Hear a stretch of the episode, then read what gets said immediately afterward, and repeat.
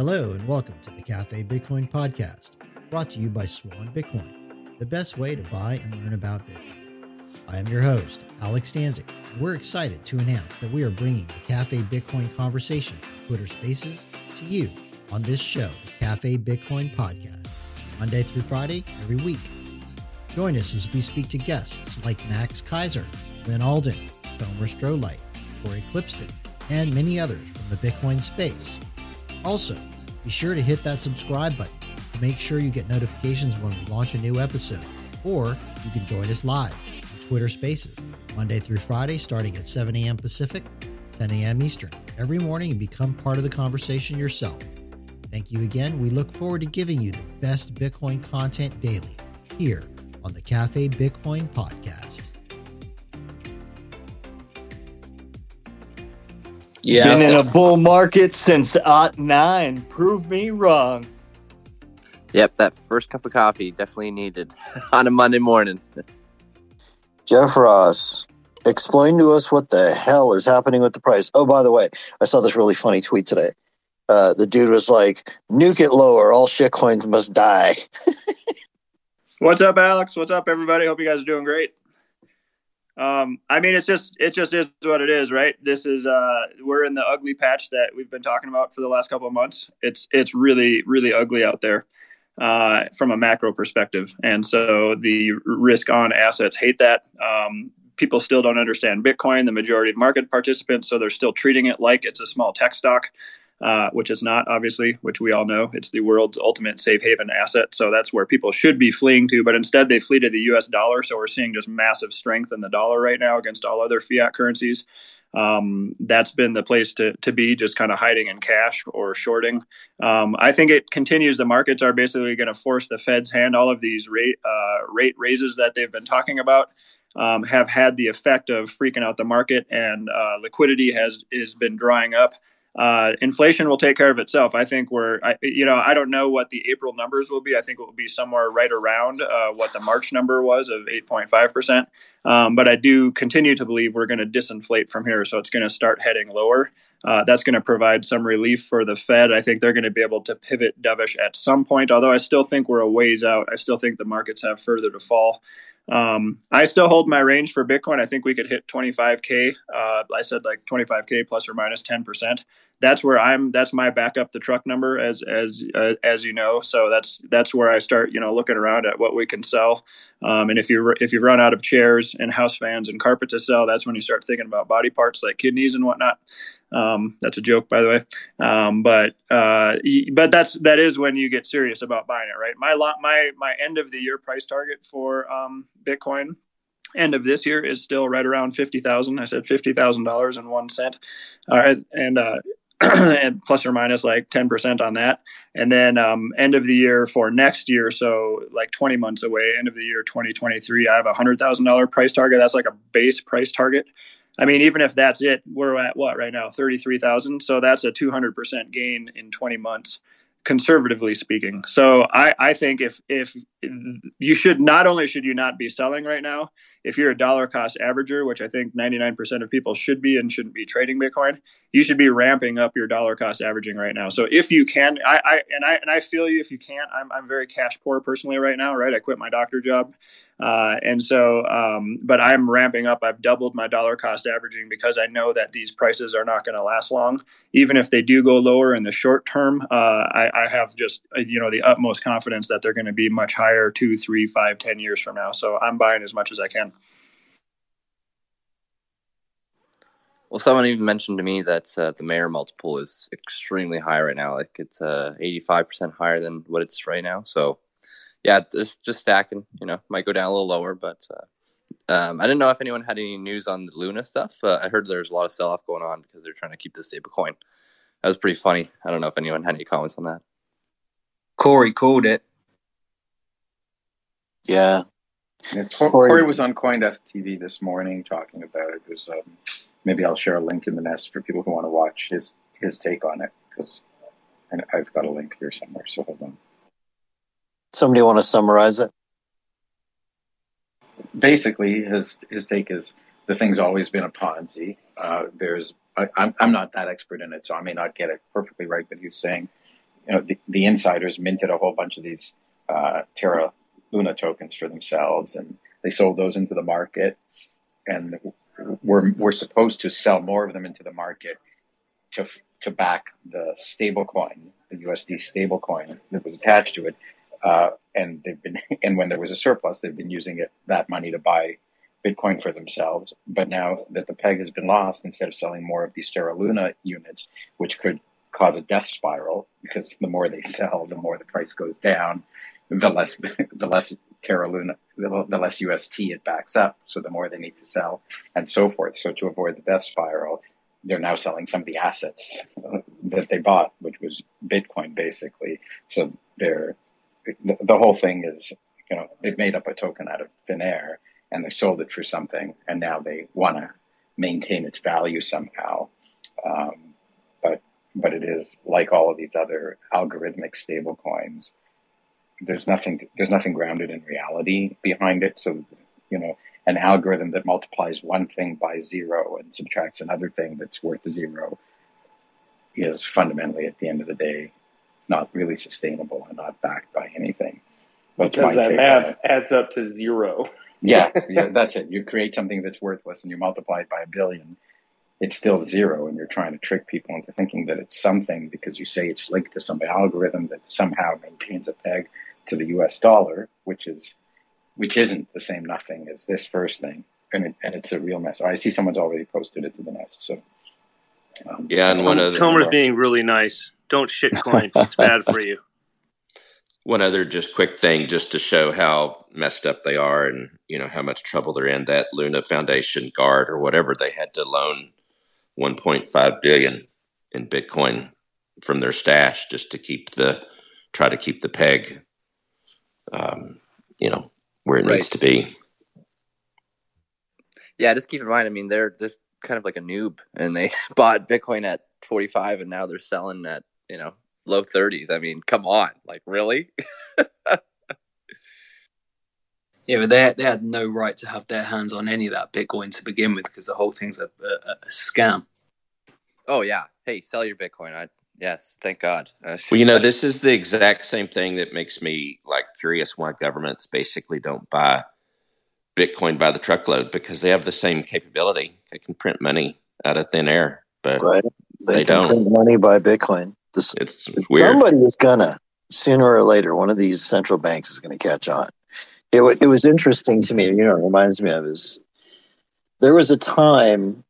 It was around I think it was after the GFC 2008, where the Swiss National Bank started printing and buying United States equities. And and I can remember the whole market having a complete meltdown over that. Like, oh my gosh, this central bank is printing money and buying equities in the US markets. And it's ah, everybody's running around like chickens with their heads cut off.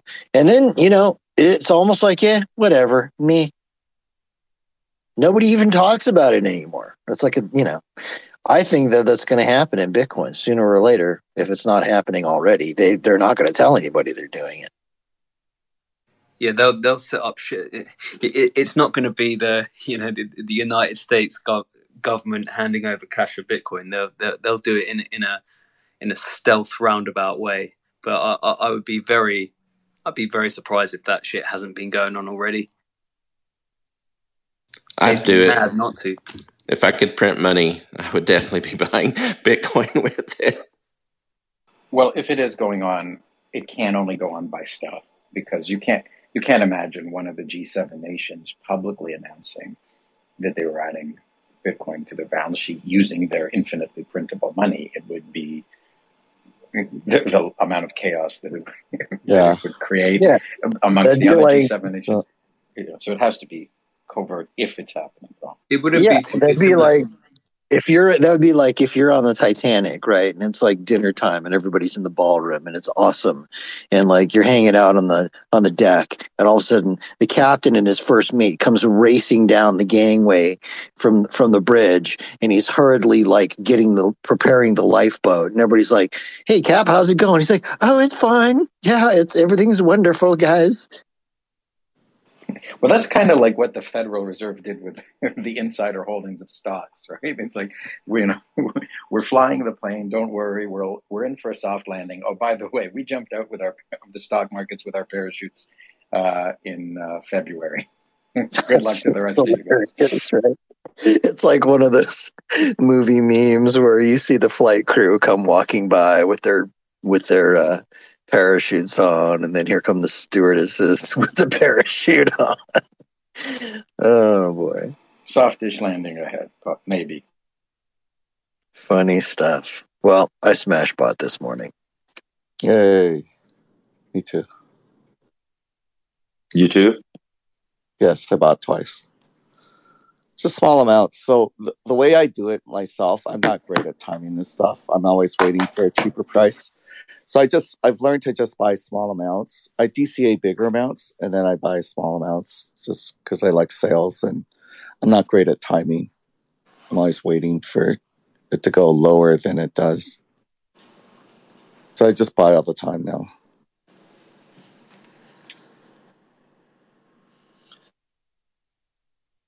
I was also busy buying this weekend, and um, my strategy is a little different. Uh, every time it went down 500 bucks, I would DCA, and then when it went down a thousand, I would double that DCA.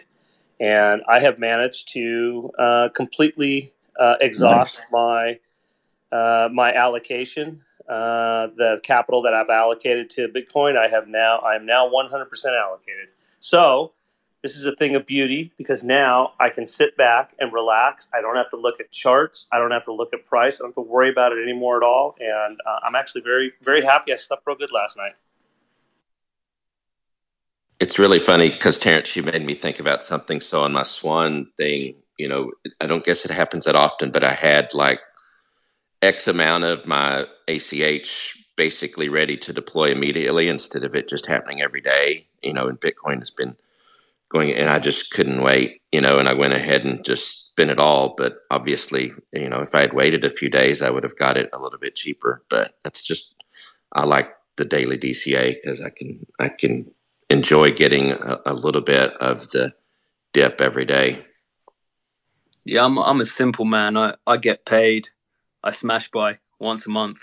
But actually, through luck or judgment, I, I kind of felt a dip coming, and um, I um, put my money aside. I still haven't smash bought. I'm I'm still expecting a bit of a capitulation wick. Um, I don't know when that comes, but I, am expecting it. Um, and when that happens, I will be smash buying the fuck out of it. Noodle, you need to consider daily DCA, my friend. You can do it. Just do a lesser amount each day, and it takes the money out of your bank account every uh, once a week. I hope everyone bought their mother some discounted sats this Sunday. The greatest gift a son or daughter can give their mother this holiday season is a gift of Bitcoin. You know what? You, you say that. I, I, bought, well, I didn't buy her. I, I, gave her the advice of Bitcoin years and years and years ago. And um, it's um, it's paid off quite well for her. So um, no more Mother's Day gifts from me. Yeah, I do it like Noodle. I, I'm not a daily DCA guy. You know, I pay my bills. I pay myself first every month in Bitcoin, pay my bills, and then at the end of the month, if there's anything, it's not always there's not always everything anything left over, but if there is, you know, it'll go into the Bitcoin wallets. Um, but yesterday, I'm out in Charleston this weekend, and yesterday I was with some friends I haven't seen in a while. So, of course, here goes the orange pill engine and I'm like showing them how easy it is to buy. You know, I, I told them, look, you know, you want to get two points where you're feeling great. You want to feel great that you can buy it quickly in a place that you trusted, that you're getting it. And then at some point, you're going to want to know that you can hold it securely, you know? So I'm kind of going down that, that road with them and I'm showing them on my phone, you know, just how quickly I could buy it. So I just bought like 10 bucks. And I'm like showing them like, Hey, check this out. Boom, you know, 10 bucks seconds, you know? Then I looked at the price. You know, I hadn't seen it while I've been out here too much. I mean, I know the general trend, but just seeing how it was yesterday. And, uh, you know, so after my little orange pill lesson, I'm upstairs in the bedroom here. I'm like on my computer with my hotspot, like trying to get in my real account, trying to get like something for real. And of course, I woke up this morning and stacked again. So for me as well, it's about fees and, and the cumulative fees over you know the, the amount that I allocate each month to, to buying Bitcoin.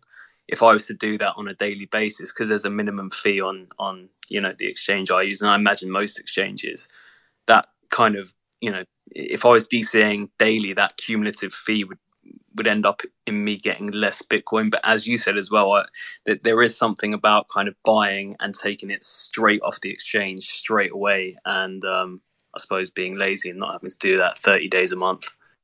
The noodle. The, oh, you're in England. That's right. I was going to say there's no fee on strike, and you know you don't. You know you can you can spread out your buys to other to other um, uh, uh, institutions. But yeah, you're in England. Sorry. Hey, I don't. It's I don't fine. get paid. Strikes coming to the UK at the end of Noodle. 2021. I don't get paid to say this, man, but you can go on. You can set it up on Swan and forget about it. And when you want to withdraw it, it's free. That's the one difference than almost any other exchange out there. I've been wanting no- to use Swan for, for like forever. I actually spoke to Alex about it a, a while ago, but for me, it, it's the kind of it. It's the delay in the sort of international um, wire transfer. Whereas, Mm-hmm. I mean, if you guys can integrate something called UK faster payments, then I would switch to Swan in a heartbeat. Oh, you know what you should check out is uh, I think it's called Wise now. Like there's this there's this um, financial services company. I think it's called Wise. Yeah, it used that to if be you TransferWise. connect up to them, yeah, if you connect up to them, apparently you can do instant ACH just to like it was a United States bank account now. I'm gonna I don't know the out. details. That's what I heard. Yeah, I don't know, know there ought details to be- either, but it works. They ought to come up with some kind of monetary system where you know you can move your money around the world almost instantaneously and with very little fees. Wouldn't that be really fucking cool if they could do that? But he should fucking do that for sure, man. That's like a multi-billion. on dreaming, Peter. Yeah, I, heard, I, I found out about this thing called Bitcoin. You should look into it, Peter. Just in case it catches on, bro. I'm going to throw this out there to the universe. By the way, a couple quick things. Number one, you're listening to Cafe Bitcoin. Good morning. Welcome. If you've never been here before, we talk about Bitcoin here. We'll do a proper, uh, proper, uh, promo show notes thing late, later here at, uh, at, at the 45 minute mark. Just want to welcome everybody. Um,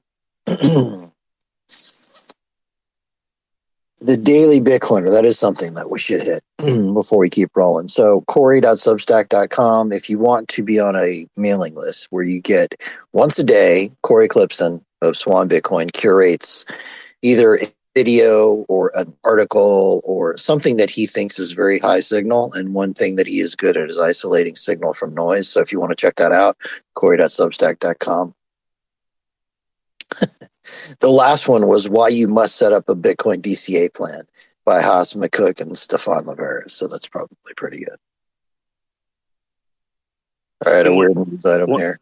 One one of the things that Dr. Jeff didn't mention when he was talking about his his base price for uh, Bitcoin going forward is that the potential, uh, you know, we could potentially be in a recession uh, next year, first quarter, second quarter. Uh, so when he's talking about, you know, bit, he's talking about Bitcoin uh, outperforming um, the the the U.S. market substantially, even at those base cases. I just I just wanted to throw that out there.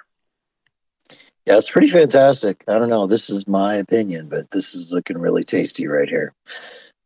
it's too bad that that uh, Jeff Ross left. I wanted to ask him. I've got. I'm. I'm. I'm thinking of of this new framework, this new model.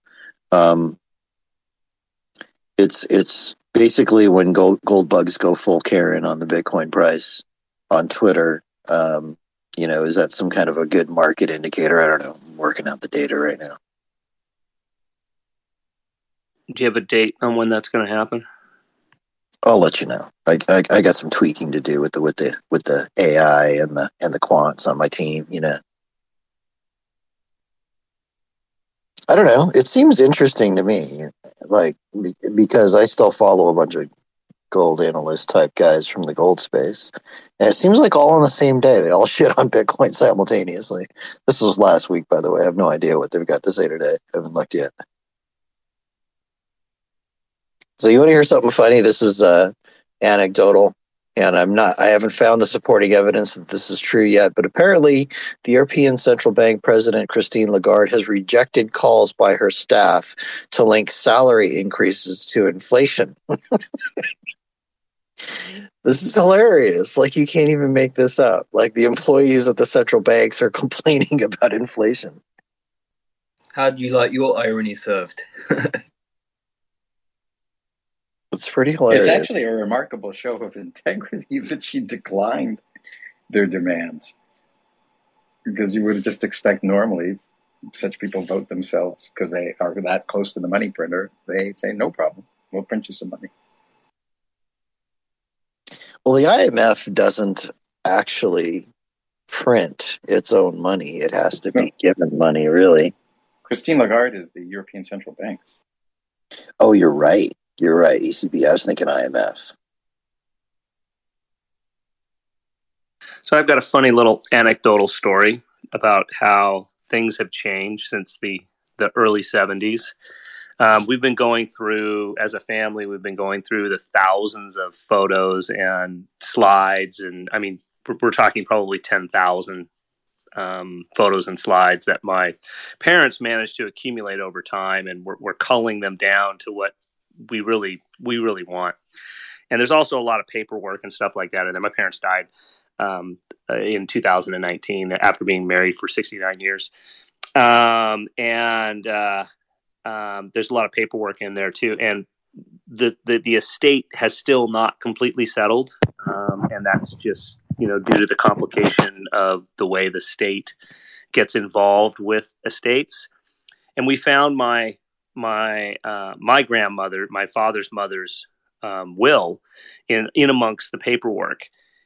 She literally wrote a one page letter and she said give this person that person that thing give this person that thing move this money to here do this and do that. And that was her will. And it was settled in a day. I mean it's just insane how complicated things have gotten. And you know we were talking last week about uh, administrators and and and how um, you know these bureaucrats have become involved in our lives. And the difference between just just in just in 40 years the difference between you know how administratively we handle things even like death is just it's exponentially different and exponentially more complicated everything gets overregulated and becomes really expensive and then you have these legal oligopolies. I've had to bury two loved ones on the same day so i have some experience dealing with these people.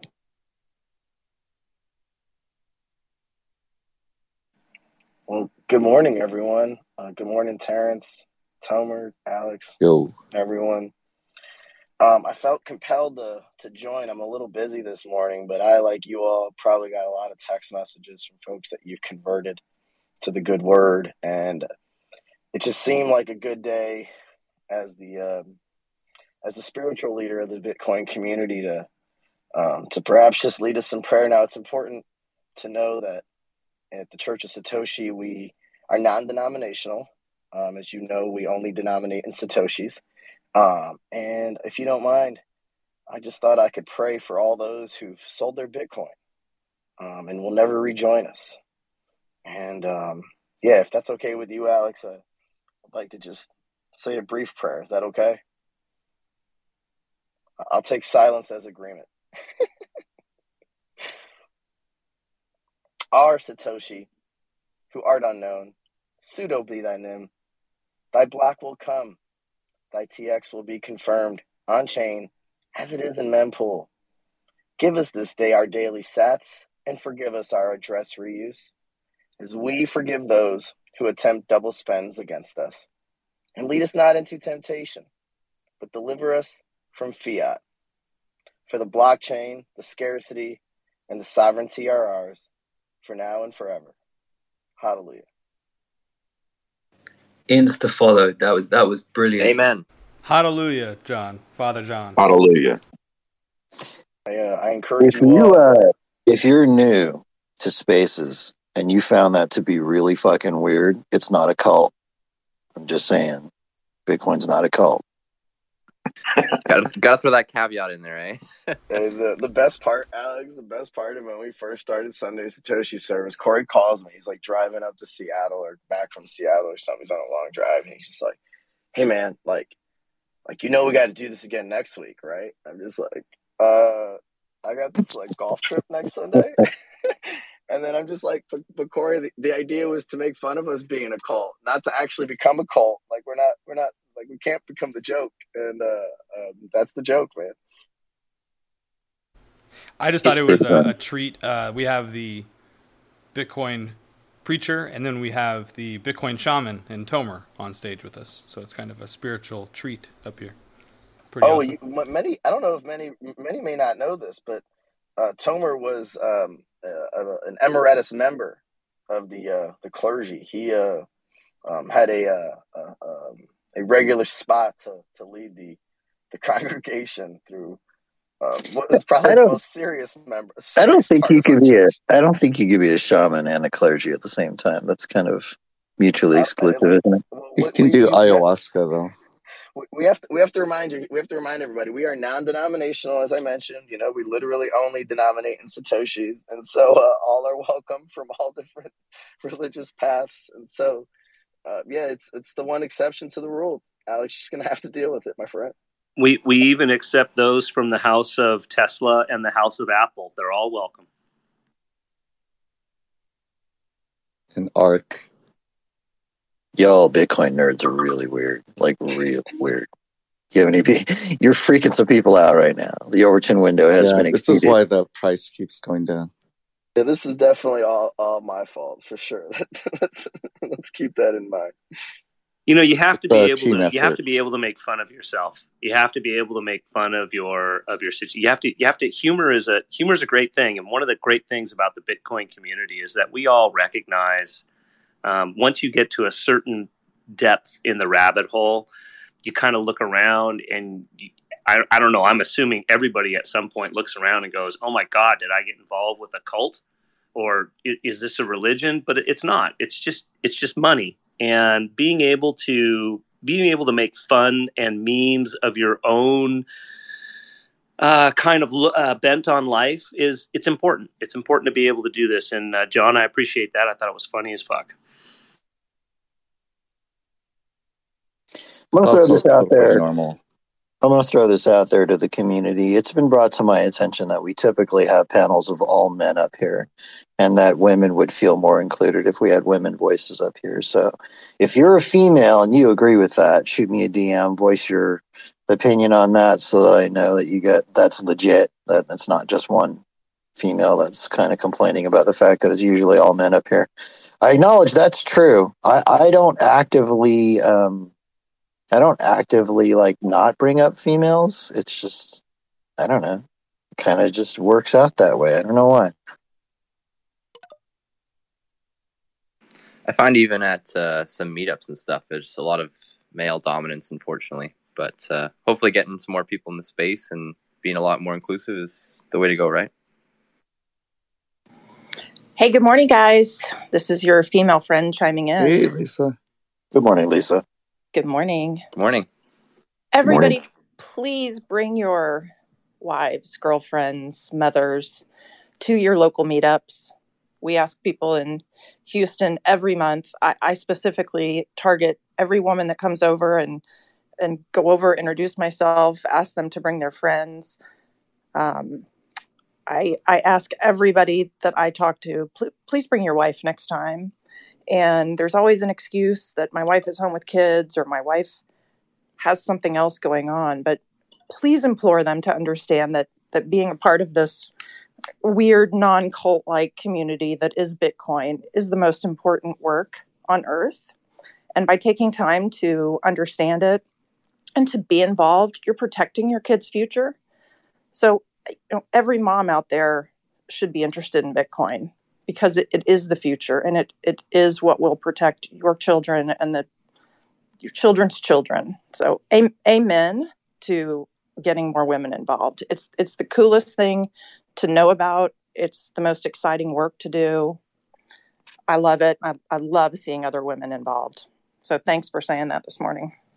Lisa, thanks for coming up, coming up and, and sharing. I have a quick question for you before we go to Toki. Is do you feel like we would have, um, like we would reach the female audience better if we had regular female speakers up here? Do you think it matters?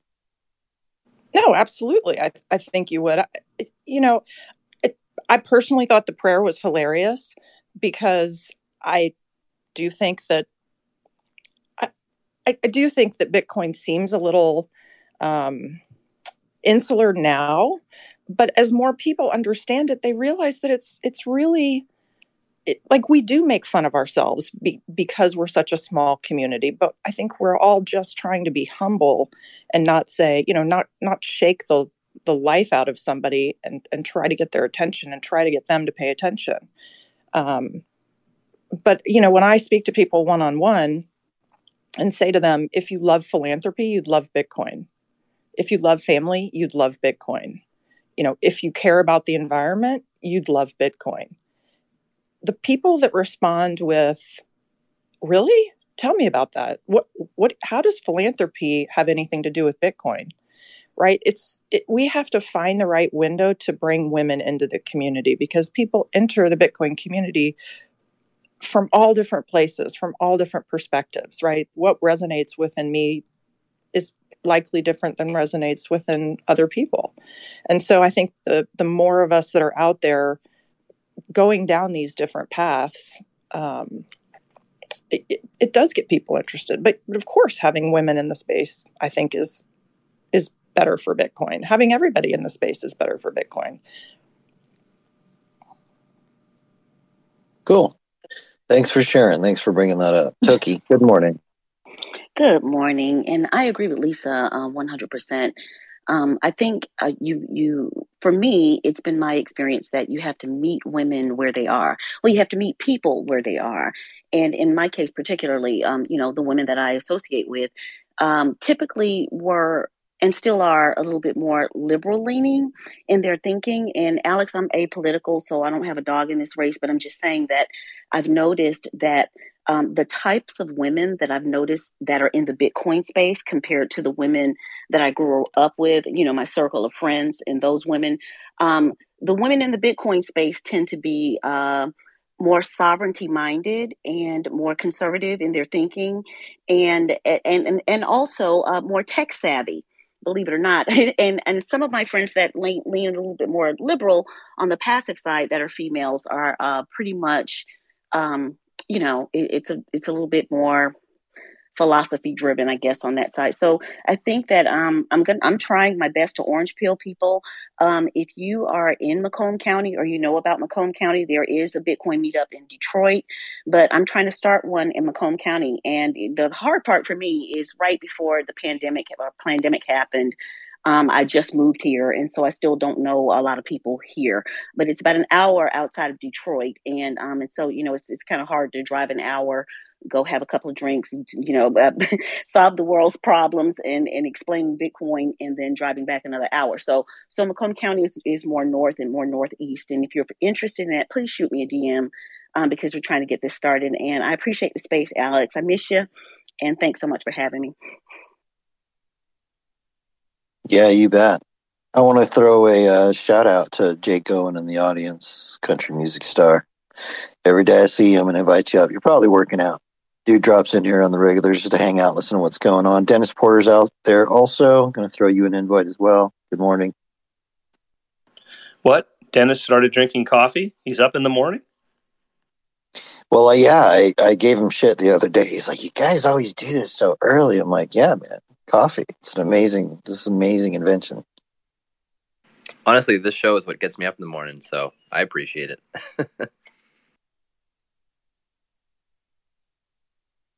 so, a couple other quick news items. Cash App apparently has helped over a million users now purchase BTC for the first time. Pretty cool. I don't hear a lot of people talk about it though. Anybody here use Cash App? A lot of things. Uh, I used Canada. to. Oh, sorry. Go ahead, Terrence.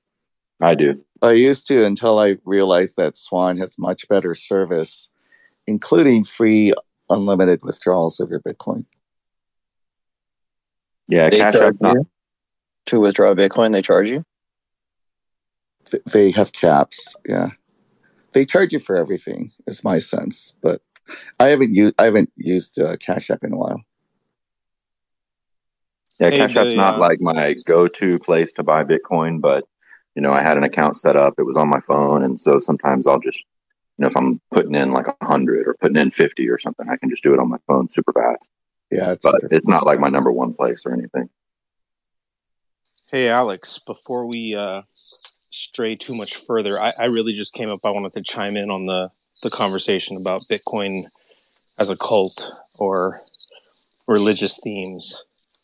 Um, I find it uh, actually does fit in in a certain context uh, as far as people attempting to understand the world they live in, which, in my opinion, is one of the major roles of religion in people's lives, as well as providing some semblance of a moral guideline set. And I think it's undeniable that if you spend enough time diving into Bitcoin, that you absolutely develop some new understanding of the world around you, as well as some new sense of moral direction as far as right and wrong ways to live. And if you just attempt to see it in that point of view, I don't think it's that much of a stretch to see how it can at least satisfy some of the void that people seek to fill in uh, religious practices. And from that point of view, it, it's actually um, not that big of a step to see how people from the outside view it as a cult. Um, Yeah. I, I, push I back on think that you, just a little bit. you TC. can't you can't have culture without cult. Uh, um, I I don't know. I just think it's a. I, I don't. I don't think that Bitcoin is religion. I'm not attempting to say that. I'm just. I, I do notice that um, it, it it's so much more substantial and does provide these frameworks, and I think that that's significant as far as um, generally what a lot of people out there in the world are are yearning for when they're drawn to um, you know issues of faith. It's just what's amazing is you don't need faith in Bitcoin. It's it's it's about knowledge. It's about truth, and so it's powerful in that way. I just think it can can serve a similar um, sort of uh, framework role. That's all. All right. I'm going to say a quick thing, Tomer. You're probably the best equipped to de- answer this or deal with this or speak to this subject. So we're going to go with you a- uh, after, though. I'm going to say something really quick, then we're going to hit announcements, and then we're going to go with you, Tomer, to continue. So my thought is is that I think it's important to not conflate um, spirituality with with uh, having values, communities having values. Those are two different things. All right. And you have to have some degree of spiritual maturity to understand that. Not everybody's going to get it. But um, the Bitcoin community, no doubt, has common values. A lot of us have common values, and I think we're all attracted to that. Uh, for me, it's the freedom, it's the individualism, it's the resilience, it's the decentralization, it's the take giving the power and handing it back to the people thing. It's about having honest money and it's about having money that will appreciate in value versus depreciate in value. And it's about all of the positive um time preference changes. It does it does if you if you hang around bitcoin long enough it does start to change your behavior. But that's a value thing. That's not a spiritual thing. That the thing that got me talking about this normally i wouldn't even dig into this this is more like a a tomer realm but this is that when when somebody feels that void that's a spiritual issue. That is not a value issue. You might be able to find a group of people who are like minded and join that group of people and talk to them and learn from them and all that kind of stuff. And there's nothing wrong with that. But I think it's important not to conflate the two. Can, can So- I just respond to that? I, I think that there's absolutely, I, I, I agree with you, and I'm not attempting to conflate uh, spirituality with issues of understanding value. But I think without a doubt, most people living in today's society in developed parts of the world feel some kind of void that's not a spiritual one necessarily. There's a there's a a a thing that you can't put your finger on. You know, we call it like the rat race. We call you know the way things work in our world. Um, we, we have different ways of defining it, but most people don't understand it to the point where they don't really know why they're struggling. They don't understand why they don't feel valued. And I think there's definitely aspects of that that are spiritual, but there's absolutely also aspects of that that touch on all the stuff that we uncover and talk about every day with Bitcoin. So I just think it's a it's a it's a set of information and knowledge and perspectives that really are profoundly impactful as far as changing one's own understanding of themselves inside of society. And i think that that's just just touches maybe just on the borders with some of those other issues around you know spirituality and and seeking you know that bigger understanding of yourself and the universe. Yeah maybe i'll jump in alex now. Um, I, th- I think when people start to compare bitcoin to anything else whether it's a cult or religion or a money system or anything else it's not just you, you, look for the similarities, but you identify the big differences too. Like there's, you know, when Jason Lowery says Bitcoin is war, and yet nobody gets killed. Uh, so it's also very important to not just say what's similar, but what's different, and and just to point these things out. Like in a cult, there's a leader. Right? There's there's a supreme leader, and and Bitcoin doesn't have that. So it's missing like the most important thing that makes something a cult and in a religion, there's one or more deities. There's one or more. And in Bitcoin, there's no God of Bitcoin, right? So it, it this is what makes it so compatible with all these other things. There can be a community in Bitcoin that has a leader. There can be a community and many communities in Bitcoin that follows many religions. And Bitcoin is not in conflict with it. Bitcoin doesn't say there is no God. Bitcoin doesn't say there is a God. It doesn't say there is no leader. It it is this very neutral accepting thing that accepts all. And it just, what Bitcoin says is you got to, there's only two rules really. You got to do the proof of work if you want to add a block, and you got to sign a transaction with the private key. Those are the only two rules of Bitcoin, really. And, um, and if you do those things, Bitcoin accepts you. And if you don't do those things and you try to pass something off, Bitcoin ignores you. It doesn't even it doesn't reject you. You're always welcome back to Bitcoin. Anyone in the world can use it, no matter what terrible things they may have done to Bitcoin. So Bitcoin is this very accepting thing. And this is why it's so easy for people to conflate it with so many other things because it's not incompatible with any other thing. You can have a view that it's war or a view that it's peace. You can have a view that it's religious or that it's atheist. You can have a view that it's a culture or that it's a cult and you can provide evidence to support it but there's also always evidence to contradict it. And i think that's why it is it is its own thing and it's this very accepting thing. But it has these couple of unbreakable rules. And if you as long as you don't break these rules um, you're all welcome to use it. And that's not up i'm not i'm not the one who's saying that. I'm just describing the reality of it. It's not up to me who can use bitcoin and who can't. That's that's already written in stone Always well said, Tomer. Okay, couple of quick items and we'll keep rolling. You have been listening to Cafe Bitcoin. Good morning. If you've never been here before, uh, welcome. This is a great place to learn about Bitcoin. It's a great place to get your morning news on Bitcoin. It's becoming a preferred hangout for some of the smartest minds in Bitcoin. Just to chill, talk about what's going on. We have uh, a lot of great people stopping in here on a pretty regular basis. Um, this is also a podcast up on Spotify, Apple, everywhere that you get your podcasts. You can throw myself a follow or Swan Bitcoin to be notified of when those drop. If you'd like a job in Bitcoin, go to bitcoinerjobs.com. Again, that's bitcoinerjobs.com. And then finally, I work with Swan. If you want to know about Swan, you can shoot me a DM. There's a couple of quick things I'd like to mention about Swan. Number one, Swan takes customers globally. Doesn't matter what country you're from. There's a few countries that are on an OECD list that we can't take, but for the most part, whether you're in, you know, Africa or South America, North America, Europe, whatever, Asia, we can take you. We can help you buy Bitcoin.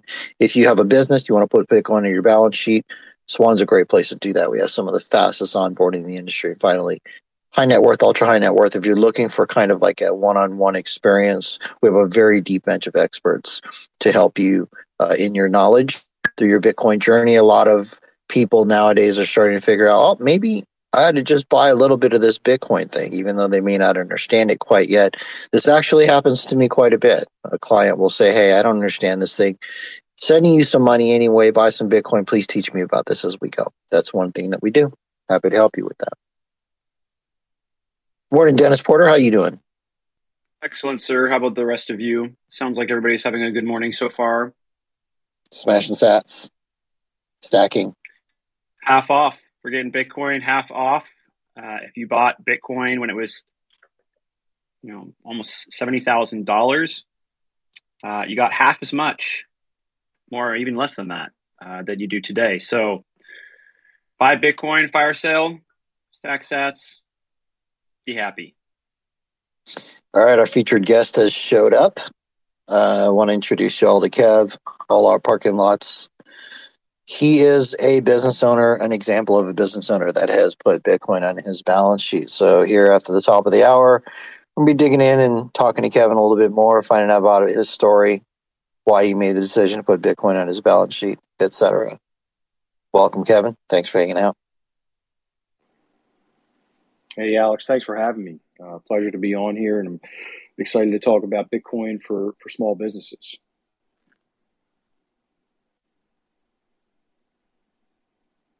You want me to go ahead and just riff away, or, or uh, um, you guys want to do this as like a, a, a question answer type deal? We'll do both. We'll we'll we'll dig in a, a little bit into your story here in five ish, ten ish minutes kind of cool. chilling right now. I'm talking about different things that are going on. Bitcoin price right now obviously is in a pretty big dip, so a lot of folks are there. I noticed two distinct reactions to this. Well, a couple. Number one, people who hate Bitcoin love this kind of stuff because they use it as an opportunity to to shit post. There's a shit post indicator. I'm trying to formulate the data right now. Um, but I've noticed you can tell a lot about a person's mentality and understanding of Bitcoin based upon how they react to something like this. Like I've noticed that people who are below their cost basis, some of them are freaking out right now. And it's obvious to me that those people don't actually understand what it is they own. And then you got the Bitcoiners who are actively stacking right now. Worth, good morning. How are you doing, man? Hey, Alex. Good morning. Uh, I'm doing I'm doing well, sir. Thank you. How about you? Stacking. I am stacking Same. and I'm spreading the good word of stacking. Same. Same.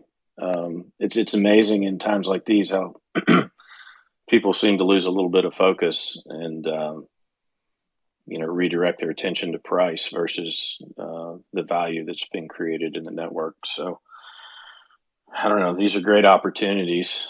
I do understand why people um, are fearful because you know money is people's economic equity. So um, I understand, but just duration is the main thing and low time preference when creating value. So I don't know. I just look at the numbers, Alex, and I just it just blows me away. Um, you know, and I think you and I personally have talked about this in the past, but uh, PricewaterhouseCoopers did a report uh, not too long ago, and they looked at total clients' assets globally as well as the kind of penetration rate of penetration rate being how much of that total client asset is under management. And if you look at it in 2020, they estimated there was 111 trillion uh, in global AUM, uh, so client assets under management. They have that growing 31% by 2025 to 145 trillion.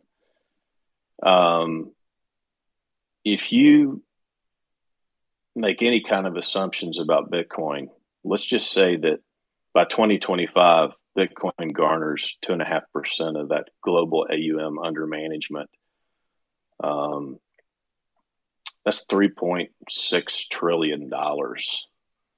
Um, and if you stack on the market cap, which is just above what 600 billion today of Bitcoin, So incrementally of 3.64 trillion plus the, you know, 622 billion, you almost at six times um, that level to what we are today.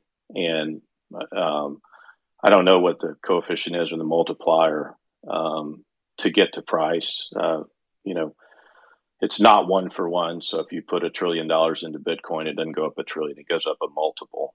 But um, you know, with with no multiple, just with that incremental uh, increase in in assets into Bitcoin, you're talking about you know two hundred twenty three thousand dollar Bitcoin. So the future's bright, my friends. Um, don't get distracted uh, right now. Stay the course. Yeah, that's great input. This is also, uh, you know, that that saying "buy when there's blood in the streets." It's it's it's getting there. I mean, we're close to that. The sentiment is there for sure. It's close enough to start buying. Yeah, I think we're in that uh, range, and we're we're grinding lower. I agree, but uh, yeah, I'm definitely kind of with Peter. Um, he's on he's not on stage now, but yeah, just just doubling those buys and stacking harder as ever. we're halfway to the next halving, actually, already. So all That's of hard the to believe. isn't that isn't that amazing? Yeah, it's hard to believe. Uh, let me let me reiterate, reiterate one other thing. Um, don't don't be discouraged. Um, adoption is not going to stop because the price is down. So uh, don't let anybody tell you that because that's false. Um, in fact, it's going to accelerate. Yeah, all of the sort of rails that have been put in in Q1 so far this year on the uh, on the institutional side, worth are are pretty amazing. Yeah, they are. They are definitely definitely amazing, and they're just they're they're getting better and better, and and you know, I just I see so much more adoption and so much willing more willingness to adopt in all types of vehicles. So One thing that happened recently, Worth, and you were you were out for a little while, so we didn't really get a chance to discuss it. Was uh, Fidelity offering Bitcoin in retirement accounts? So they basically came out and said that of all the different companies in the financial ecosystem that use Fidelity as the uh, the custodian and the back end sort of rails for these retirement accounts. There's 23,000 companies, 20 million participants, 2.7 trillion dollars of assets under management, and they've indicated that they're, they're going to allow people to put up to 20% of that in Bitcoin. That's a pretty big, uh, pretty big development in my mind. Yeah, it's staggering, and I agree with you. And it's a massive development, and and what a trusted name as well to do that, um, being Fidelity. Um, yeah, I think it's I think it's going to be massive. I think you're going to see huge conversion, or at least a, a portion of people's assets uh, move to that. I can't tell you how many people I've talked to individually that are just know about this and uh, have uh, have intent to to to make an adjustment to their portfolio.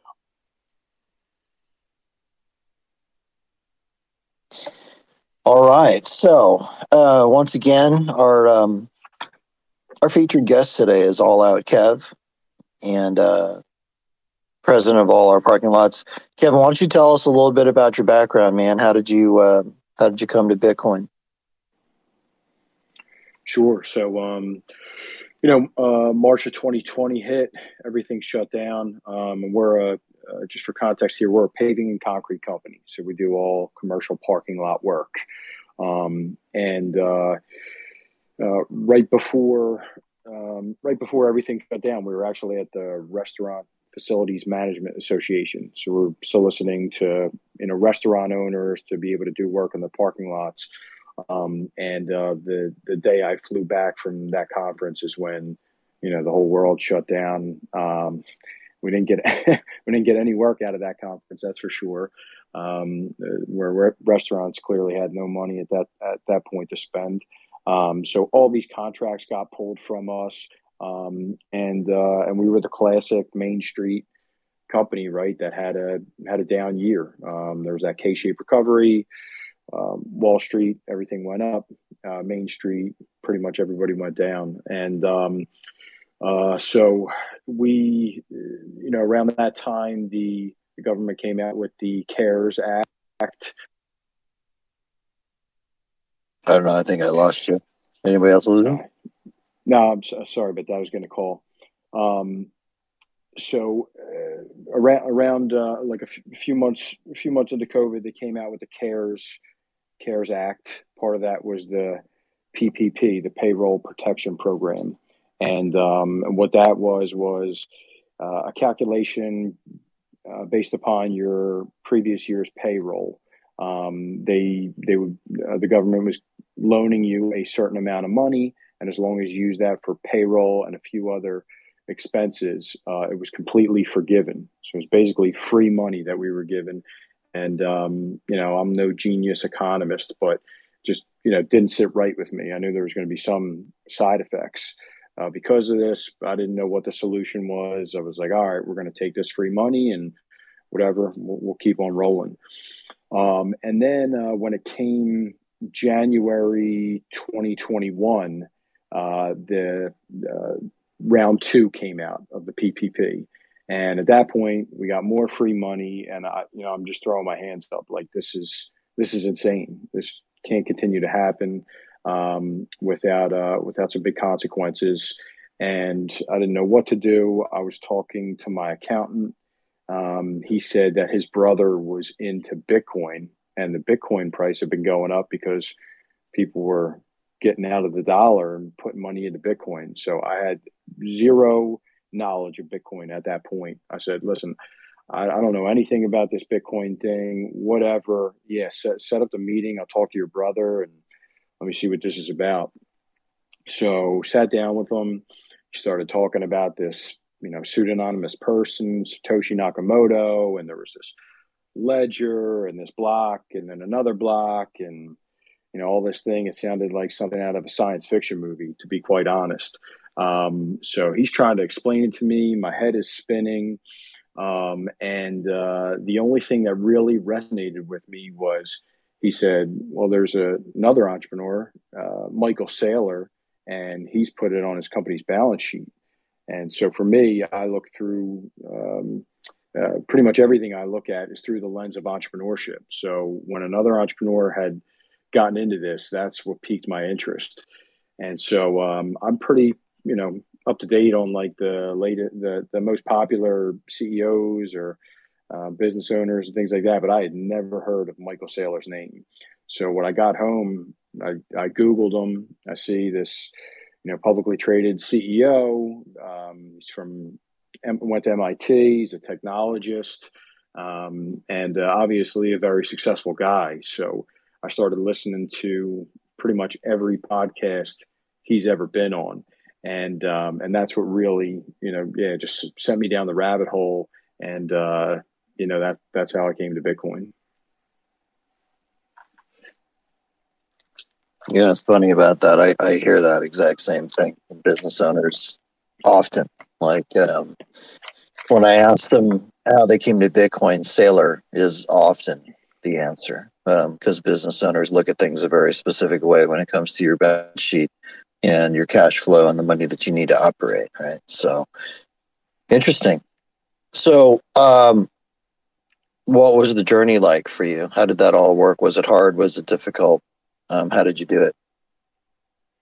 Um, so it was pretty, it was pretty simple. Since there, I, you know, started looking into everything, started listening to you know all the podcasts, um, reading the books, and then got involved in a few meetup groups, um, and I started purchasing Bitcoin uh, early on. Um, you know, fortunately, um, the guys who yeah introduced me to Bitcoin were Bitcoin only guys, um, and so uh, so they got me signed up with Swan pretty quick, uh, which was great.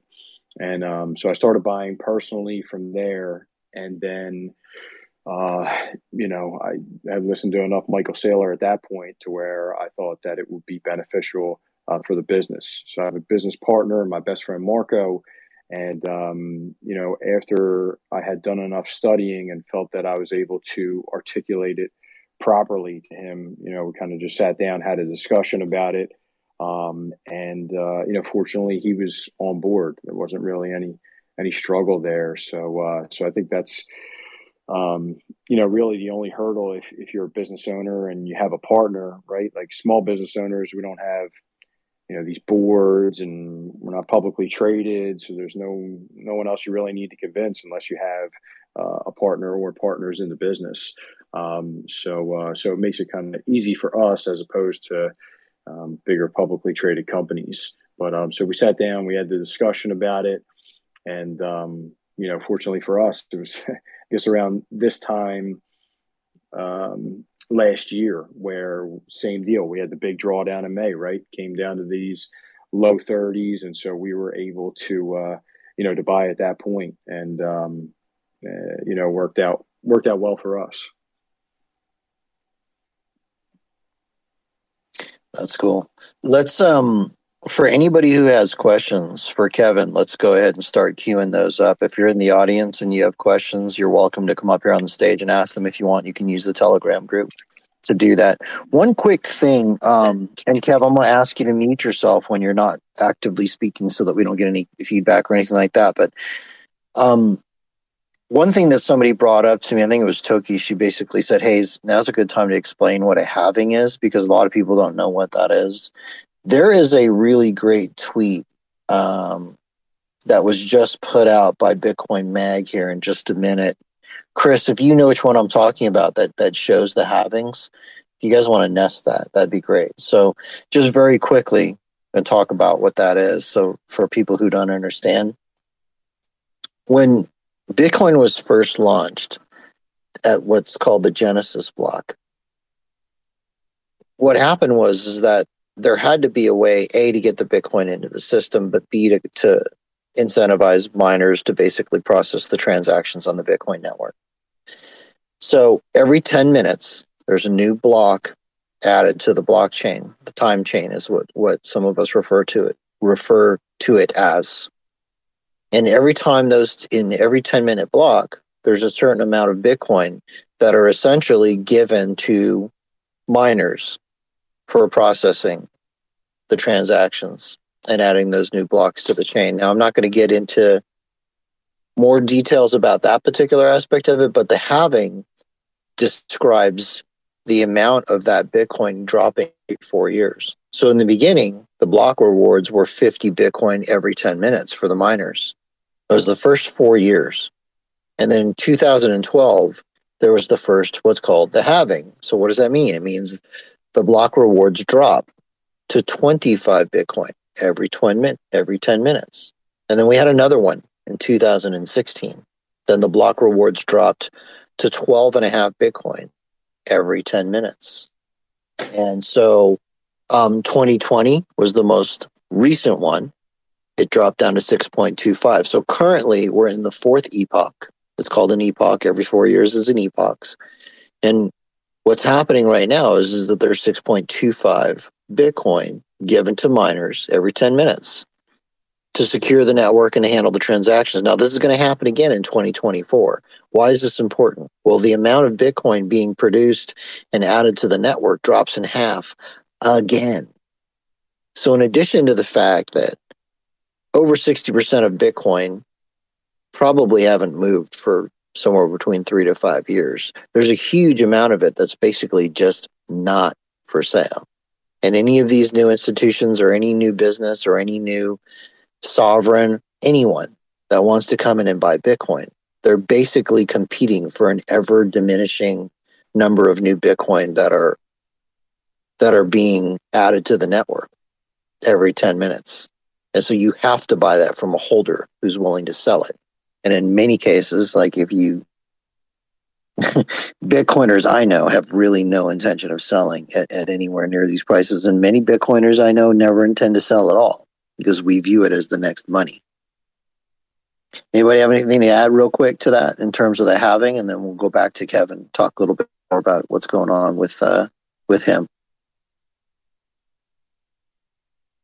All right, cool. Kev, why don't you tell us a little bit about your business and, um, you know, to you, what are the advantages of having Bitcoin on your balance sheet? What do you do? You see any disadvantages with it? Like, what is the long term vision of that for you? So, yeah, I'll, I'll talk about uh, the few ways that we use Bitcoin in our business. So, uh, of course, it's our our balance sheet strategy. So we have our P and L strategy where you know every day we're going out, we're paving parking lots, we're pouring concrete, um, and uh, we're we're generating dollars that way. Um, but then we're going ahead and we're taking those dollars and plugging them into Bitcoin. Um, so that's our our balance sheet strategy um, to yeah to plug into an asset who, that um, you know historically has perf- uh, outperformed inflation. And I think that's a, a key strategy for all small businesses here moving forward because um, another another great way Michael Saylor puts it is as a as a business, right? You're in your rowboat and you're rowing at you know 10 15 miles uh, per hour and um, you know under normal circumstances that would be great like if you grow your business at 10 15% like that's a great year and um, you know you should be rewarded for that. But um, with uh, today's economic and mon- monetary policy, you're not right. You're you're getting blown backward, right? You're you're you're going against the wind that's 25, 30 miles per hour in your face, and uh, so you end up going backward. So how do you combat that? Right? Is you you plug into Bitcoin, uh, you put up a Bitcoin sail, and you blow with the wind. Um, so when all this money is printed and uh, the Bitcoin price goes up here, um, you're you're actually working less um, and uh, getting wealthier. Um, so uh, so another way we use it is for retention. So we wanted to orange pill the entire company, um, get everybody. We have 35 employees, and so we wanted everybody to have some Bitcoin to be able to start uh, start learning about it. So what we did was we implemented a five dollar Bitcoin bonus, and so um, so every week uh, everybody in the company wakes up on Friday, and um, they have you know five dollars worth of Bitcoin um, that is going into their account.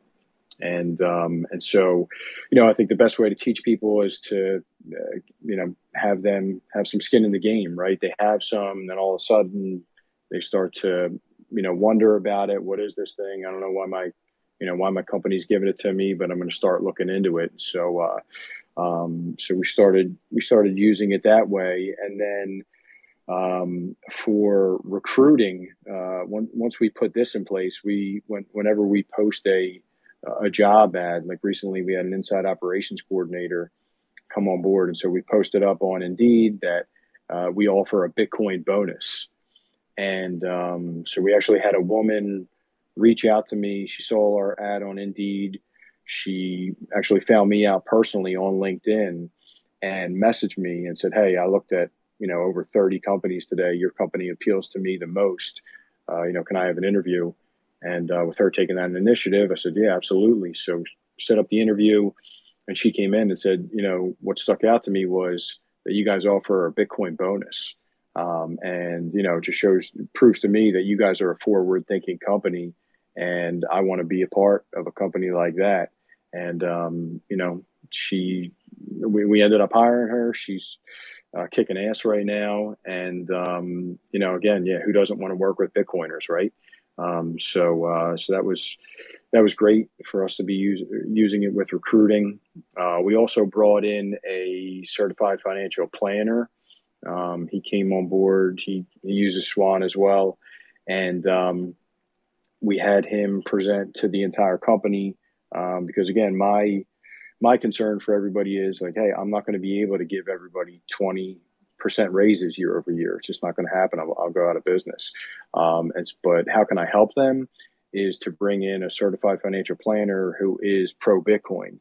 And so, um, so what we did was the company pays for uh, the majority of what it costs for that certified financial planner, um, and then the employee um, you know, pays a little bit so that they have a, uh, some skin in the game, and it's totally voluntary. Nobody has to do it, um, but uh, but uh, they pay a little bit, and then they get the services from this financial planner, where um, you know he will help you put together a a, a budget, um, and then you know look at investments to uh, to be able to put together an investment portfolio, um, so that you can you know, be prepared here as we go through this crazy amount of inflation. So those are a few ways that we've, you know, brought Bitcoin um, into the company and, and uh, how we're utilizing it.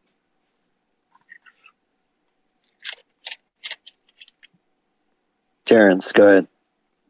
you know what I'm going to say. So at Swan, where Alex and I work, we have a Bitcoin benefit plan where you, as a CEO, you can give your employees a little Bitcoin each month. I understand you can't give them 20% raises, but maybe you could give them 20 bucks, 50 bucks a month of Bitcoin. And the reason it's much better than you doing it yourself is because Swan has excellent education and community just for these benefit plan enrollees. So they're going to have a partner in their journey in Bitcoin and learn about it. It's just like Alex's wealthy clients at a smaller scale, right? Where Alex has clients who are like, you know what? I don't really understand this Bitcoin thing. Here's some money. Teach me along the way. Here, they're not even putting their own money in. You're doing it as a great boss who's forward thinking, and they get to ed- be educated and learn about it along the way as they see their Bitcoin stack go up every month. They get, you know, 50 bucks more of Bitcoin. So I think it's a great way to orange pill the middle class in America, who are the people that are getting broken by a ridiculous uh, system and all the Cantillon effects and so forth. Yeah, it's very cool um, to hear about all that stuff that you're working on, Kevin. And and um, for for any business owner really who's interested in doing that with Swan, uh, as far as giving some benefits to employees, both as a retention mechanism, but also to teach them about Bitcoin. We're we're working on putting together um, basically custom educational content. You know, a lot of business owners are jumping on this program now, and um, part of what we're doing with each business owner is we're sitting down with them. We're saying, "Hey, look, tell us what you think is important when it comes to Bitcoin. We're going to put together some custom curriculum and, and teach your employees what the thing is. Go ahead, Worth. Yeah, this is great. Um, enjoying listening. Um, question is as it relates to you know uh, the way that you are custodying the asset. Um, are you taking self custody um, and kind of walk us through uh, your thought process behind whatever decision you made for custody. Yeah, definitely. Um, so we uh, we purchased through Swan. Um, we we DCA. We actually purchase every week. We're a Swan private client, um, and uh, and then and then from there we do self custody. Um, so we'll take we take it off. Um, I we use a service um, YetiCold.com. Um, and that's basically just a setup guide to use Bitcoin Core. And, um, and so, um, yeah, we get it off, we put it in cold storage, and, um, you know, we have a multi sig setup.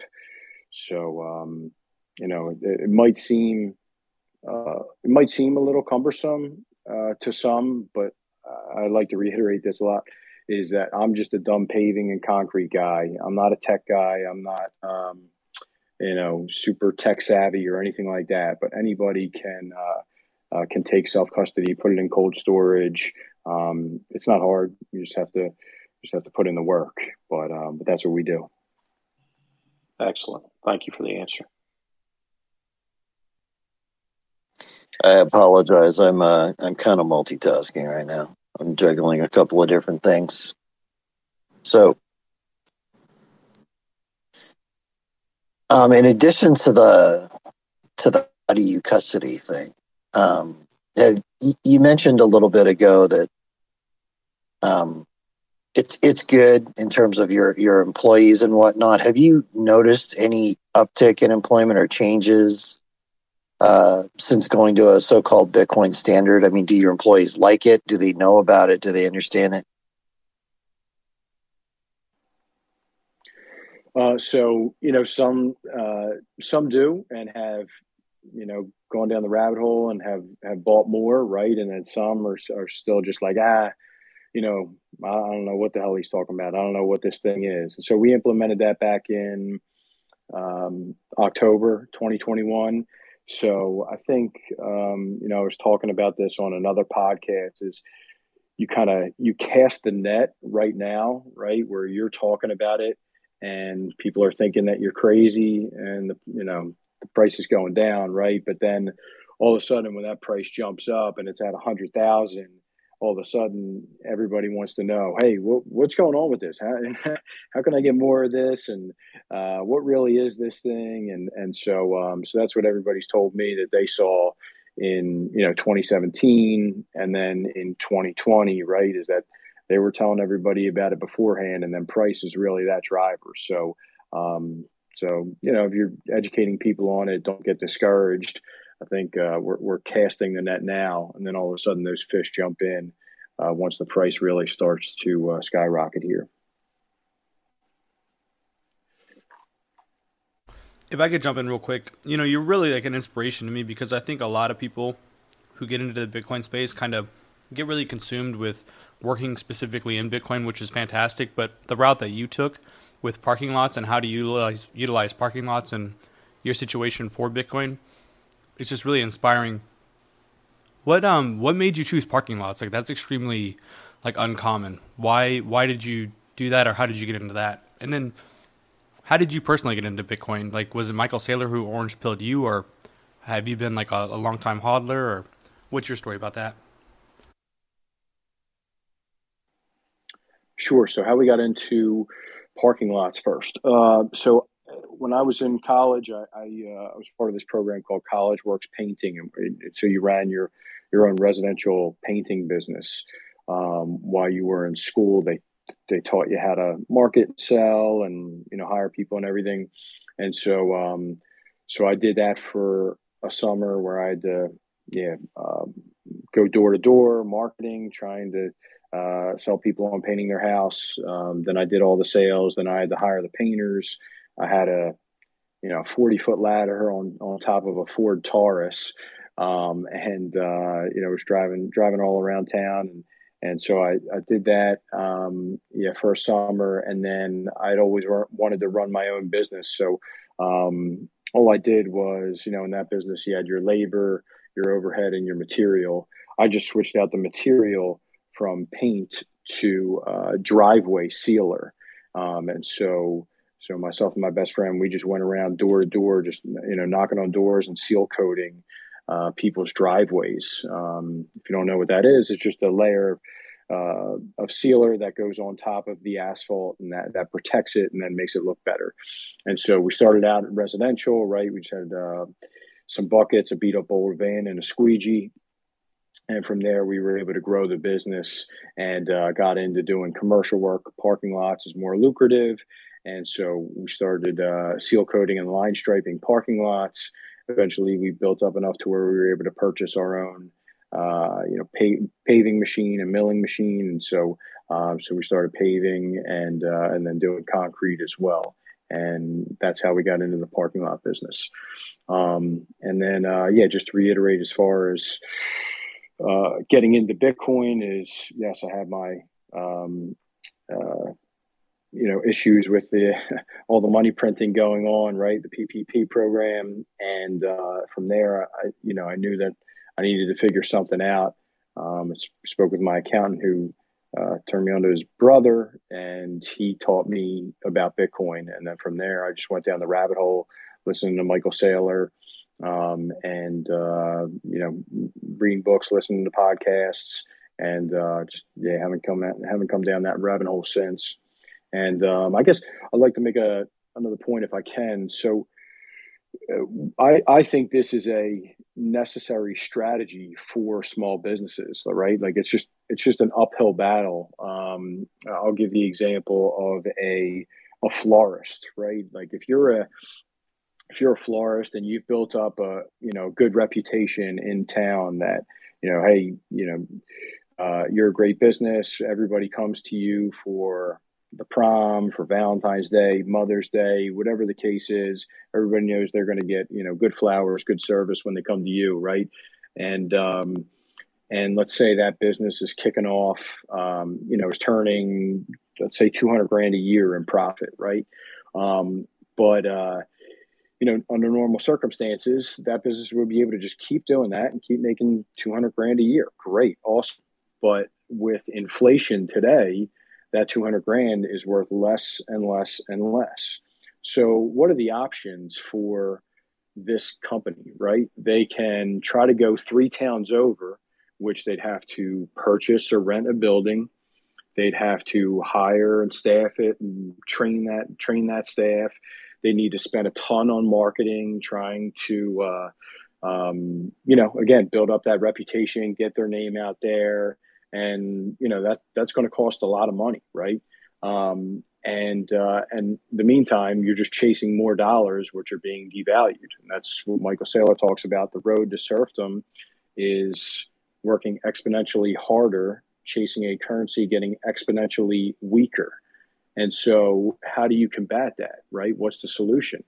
And Bitcoin is that solution, right? Instead of having to do all of that, buy another building, hire a whole nother staff, uh, spend a ton on marketing dollars, you can just plug into Bitcoin um, and wait for that to appreciate, right? And so, um, you know, that's that's the answer for a lot of small businesses, and that's the message that I'm trying to get out here, right? Because otherwise, you're banging your head against the wall trying to figure out how to how to beat this inflation. And um, again working working twice as hard either stand still or go backwards.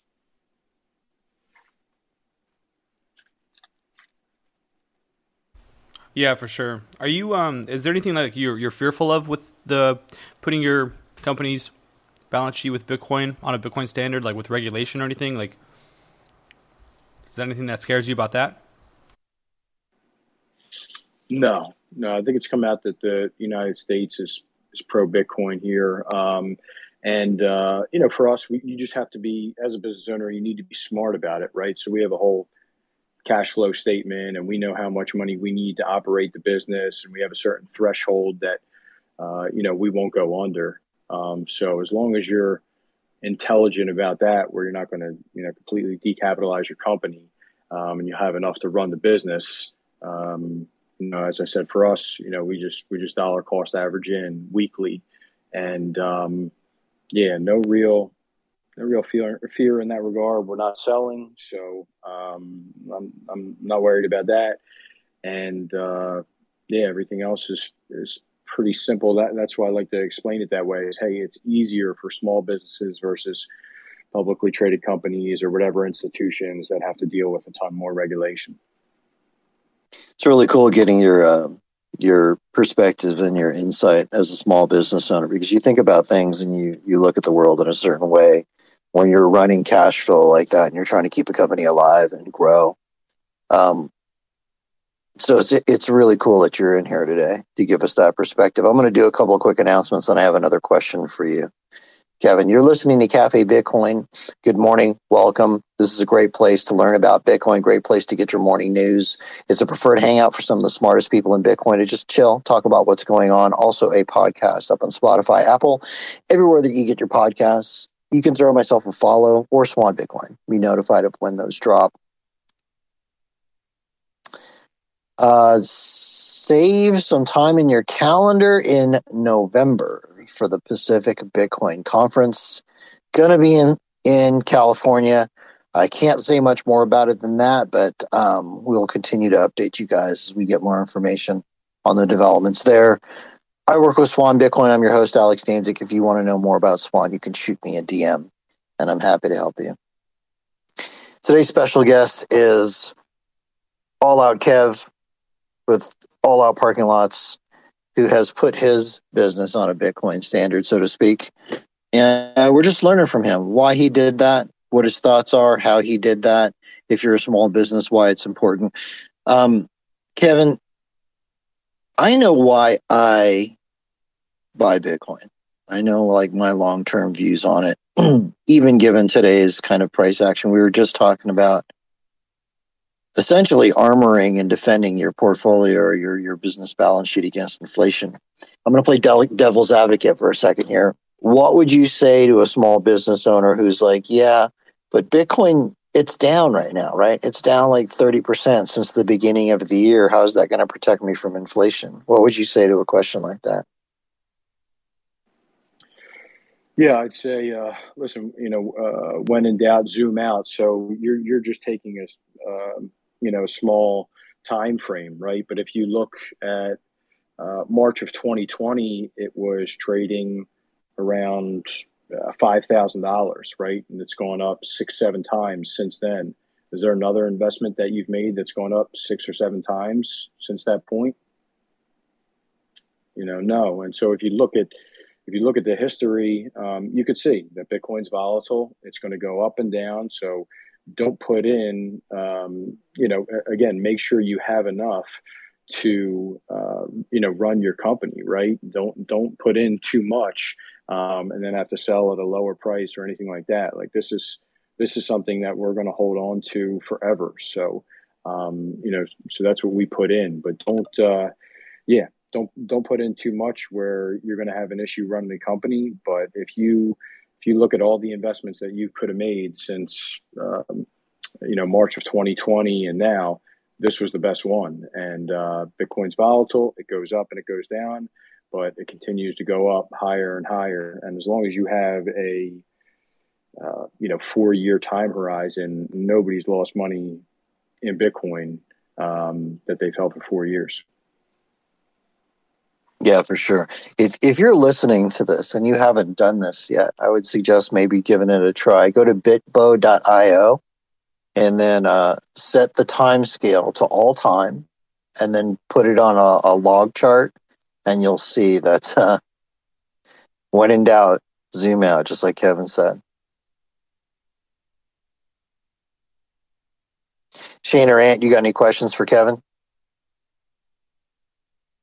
I had to step away, and I'm sorry, but I, I, I, you know, did get to catch some of the other interviews that you've done. I just think it's really cool what you're doing. You know, I, in my own local area, I am trying to um, orange pill, you know, more small businesses, restaurants, all uh, manufacturing companies would love to see them, um, you know, move into this. And so, you know, you might have already mentioned it, and I apologize, but what was the um, you know the tipping point for you to just jump in and say we need to do this.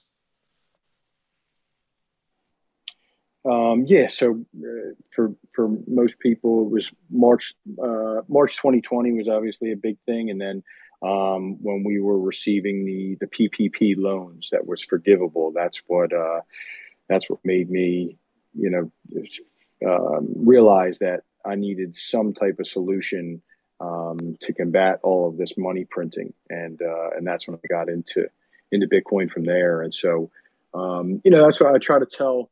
I'm, I'm in a few other um, a few other groups with with other small business owners, and uh, these are you know real real bright guys, real bright minds. But um, you know, I've given presentations on it, I've talked about it, and you know, you get that you get that resistance and um, you know, I just like I said, you can't get discouraged by it because they're. Uh, I guess like I'm one of the younger, you know, one of the younger guys, um, and so they might be looking at me like, ah, you know, this is a, a millennial or something who believes in this Bitcoin thing. So I try to, you know, I try my I try my best.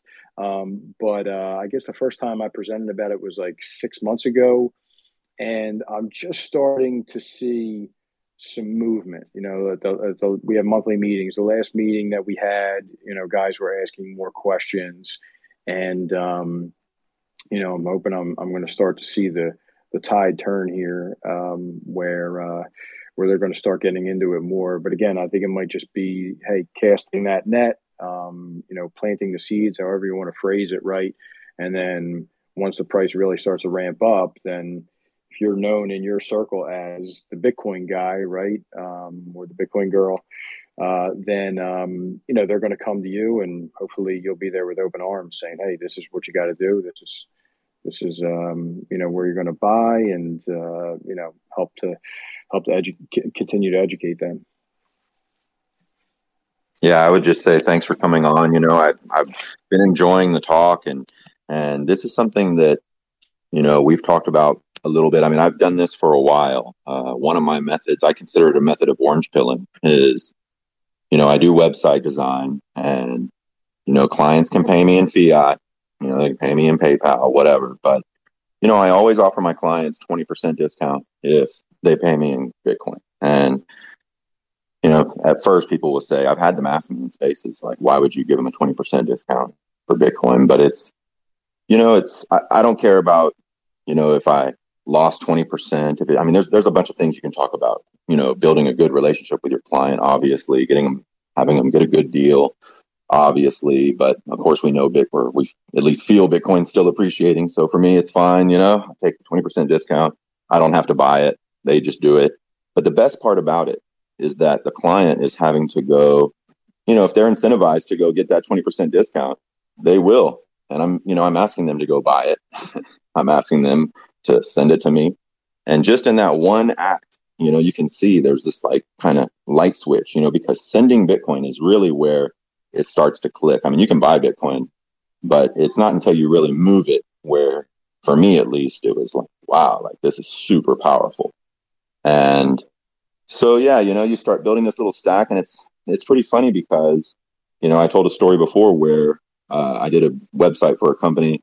It was like fifteen hundred dollar website, but it was back whenever Bitcoin was around thirty five hundred, and you know, obviously that website, you know, the company never spent that money; it just went right into the account, you know, and obviously that website, the, the work is, you know, that suddenly became like one of my most valuable websites. So there's, uh, you know, uh, there's a real opportunity, I think, for you know companies switching over to accepting Bitcoin and you know the that you're talking about.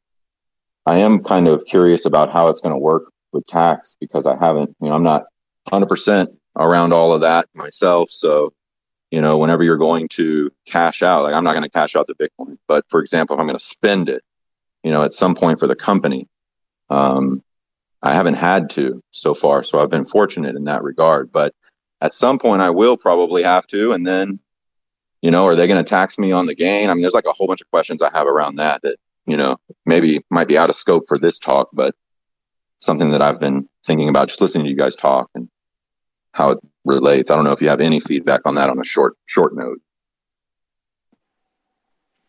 Yeah, so I, I, you know I don't want to get into giving tax advice. I would say talk you know talk to your accountant um, and uh, um, yeah, talk to an accountant, financial advisor on all of those uh, those types of issues.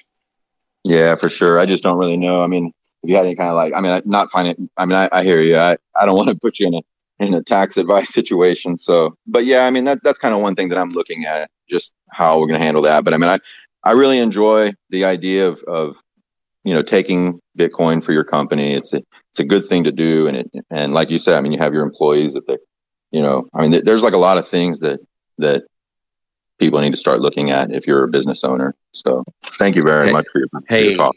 Hey, Ant, reach out to uh, General Boomer down in the audience. He's an accountant. He's starting to do more with uh, Bitcoin and stuff. He did my personal tax return, but I think he could help maybe. Awesome. Thanks, man. Yeah, that's really cool. Awesome, thanks, Ant. And I just want to say, um, yeah, you know, I, my my my goal is to try to get it, get the word out to small businesses because you know I think uh, most of us in here, right, we we believe that Bitcoin is is going to a much much higher price, um, and when these institutions come in and they start putting in you know trillions of dollars, a, a lot of money, right, then it's um, you know it's not too late but you're not going to be able to get the returns um, that you will if you if you put in now. So i try to um, you know frame it that way to small businesses too. Like hey listen you're going to be able to get a lot a lot more Bitcoin right now uh, than you will when all of these you know these other large institutions come in. So beat the publicly traded companies, beat the larger hedge funds and banks and everything like that, and and you can you have the opportunity to literally front run Apple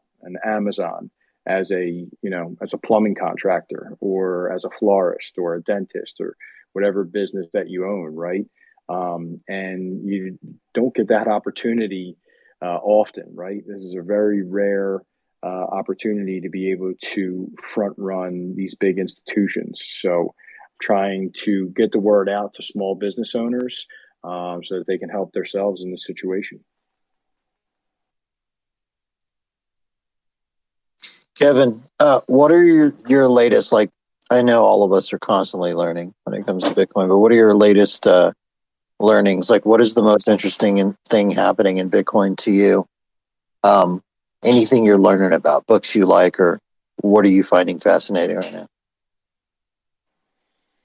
Um, so I'm actually kind of going back um, in time. My uh, my cousin had given me um, the Block Size War, uh, the, that book, and so uh, so I'm just starting that book, um, and then uh, the other one is Grokking Bitcoin. So. Um, you know, I understand from like an, an economic standpoint, right, and this business standpoint. So, um, I'm trying to get a little more into the technical side, um, just to have a you know better understanding on that front. So um, those are those are the two next on my reading list. Yeah, I what think are a your lot top of people. Oh, I'm sorry. I'm sorry. I was just saying. I think a lot of people are uh, interested in the Block Size Wars book right now with what's going on with uh, CTV and kind of the situation that we're going on with right now. But I know a lot of people at my meetup were all talking about like, man, we got to read that book if we haven't. So I'm uh, that's awesome. Kevin, what are your top hacks, like uh, advice to business owners who are trying to figure out what Bitcoin is? First place to go. Um, so I, I would go to YouTube and I would type in Michael Saylor. Um, I'm, I'm trying to put it as best I can, but I don't think anyone articul- articulates it as well as he does in regards to Bitcoin for businesses. Um, you know, I, I could listen to him like my, you know, my favorite album or something like that, but he just, he puts it in such a, uh, um, you know, such, such a great way where it's just, you know, him, him talk is like, it's like poetry, but it puts it in a, a very simple way to understand why it is good for your business. So I will go on YouTube, um, type in Michael Saylor Bitcoin, and uh, and go ahead and and listen uh, listen there. I think there's you know he's able to explain it uh, the best that I've seen so far. Yeah, for sure. I actually 100% agree with that. Um, I can say from my own personal anecdotal experience talking to business owners over the last probably 30, 60, 90 days, the majority of them, when I asked them, how'd you figure out Bitcoin or what's got you interested in Bitcoin? They said that they listened to, to something with Michael Saylor and just the way he thinks as a business owner, it just clicks. It makes sense. So I tell people the exact same thing. If they're a business owner, if they're someone who's looking at this from a managing cash flow on your balance sheet perspective, first place I send people, very high signal. All right, Shane, go ahead. And then we're going to go with Mark after. Yeah. Um, also curious uh, at a personal level, many of us here on stage are definitely very pro uh, self custody. I'm, I'm curious where you where you land on self custody for businesses. Yes, I do recommend self custody. Um, like I said, we purchased through Swan, um, and then uh, we use the YetiCold.com, which is a um, it's free and it's just basically a setup guide to using Bitcoin Core. So we use Bitcoin Core, run our own node, um, and uh, have a multi sig setup, and that's what I would recommend. Um, setting up multi sig setup, yeah, custodying it yourself. All right, Mark, go ahead. And then um, we're going to start getting towards the end of the show here. We got about seven minutes left. So if you're on stage, start thinking about final comments, final questions. Um, we'll give Kevin an opportunity to make the final, final comments, and then we'll wrap the show. Go ahead, Mark. How you doing? Good morning. Uh, good morning, Alex. Good morning, everybody. I uh, just wanted to give a, a, thank you and a shout out to this uh, personal story. Um, I'm I'm very personally inspired by this. I I like um, seeing people who have the passion, um, you know, start starting small, and especially you know it's the tough times right now with market price. It's it's easy for people to jump in when uh, it's all over the news and all time highs are being hit and people just jump on the bandwagon. And, and then they always gravitate towards the, you know, the Michael Saylors and the people who are throwing billions of dollars around. But, you know, as a small business owner myself, um, you know, where you have a much smaller, uh, uh, capital to, to allocate, um, and the market being where it is, and you're going to get more resistance when you're trying to, um, network and incorporate different people and different businesses. Um, I'm, I'm personally inspired to see uh, or to hear your story about how you're just you know starting very small and you're you're you're sharing your your experience in dealing with that resistance because um, that's I think where a lot of people are and uh, you know when you zoom out and you have that long time preference you know it's going to pay off and you're going to reap the rewards but it's because you you did the hard work right now. Um, so thank you. Thanks for that, Mark. And um, yeah, I mean, as as an entrepreneur, as small business owner, right? You uh, you've probably faced rejection, you know, a million times if you're trying to sell something or whatever the case is. So this is this is really nothing. Um, this is really nothing to us, right? Like that that happens, and you just keep plugging away. You just keep going, and so. Uh, so that's what we're doing here. Is we're going to keep trying to educate people, and if they say, oh, "No, it's not for me," um, I believe they're they're saying, "No, it's not for me yet," and and they will come back and uh, and want your advice on it. So, um, so yeah, nothing new to us.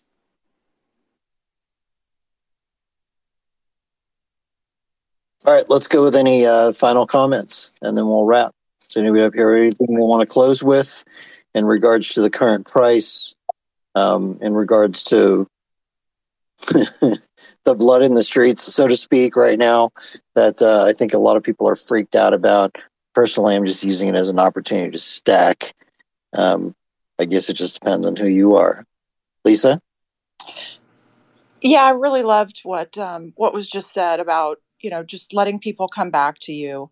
I I think what Michael Saylor does best of all is that he's very humble He's not critical.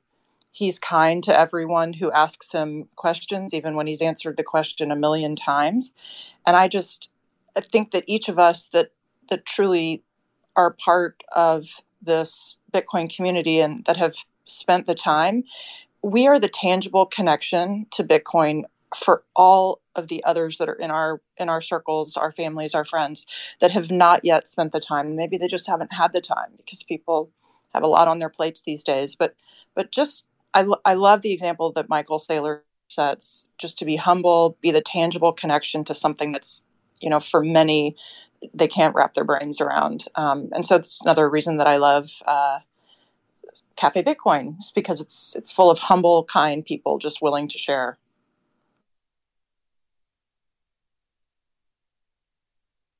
That is very sweet, Lisa. I appreciate you coming up and saying that. Ant, go ahead. Thank you. Hey, Lisa, thanks for sending me the link to the Houston meetup. So I'm going to bring my wife to that. See you bring soon. See you yeah, soon. we're coming. We're coming. So uh, I just wanted to take a quick minute to remind everybody that uh, you know you can do this math for like S&P S&P 500, but just using the New York Stock Exchange, if all of those companies, if you had 21 million bitcoins to spread out between just those companies alone, it's like 7,500 Bitcoin per company. So it's like there's not a lot. And, uh, you know, I hear about companies, you know, making Bitcoin a part of their war chest. I mean, you got to start now. If you're a business owner, I mean, take it from one business owner to another. And I'm small potatoes. I'm below the S&P 500. I'm just telling you, got to get it in the war chest. Got to get it stacked now before it's too late. Do it now. All right, this has been a great conversation today. I think uh, it's been very valuable for some people who own businesses hear these kind of perspectives. Uh, and Kevin, I appreciate you hanging out with us, man, sharing your story. It's really great. thank you so much for having me, Alex. Um, yeah, this has been a pleasure for me. And, uh, you know, anybody who has any questions, whether you are a small business owner or you know a small business owner, um, you know, f- feel free to reach out to me on, on Twitter or LinkedIn.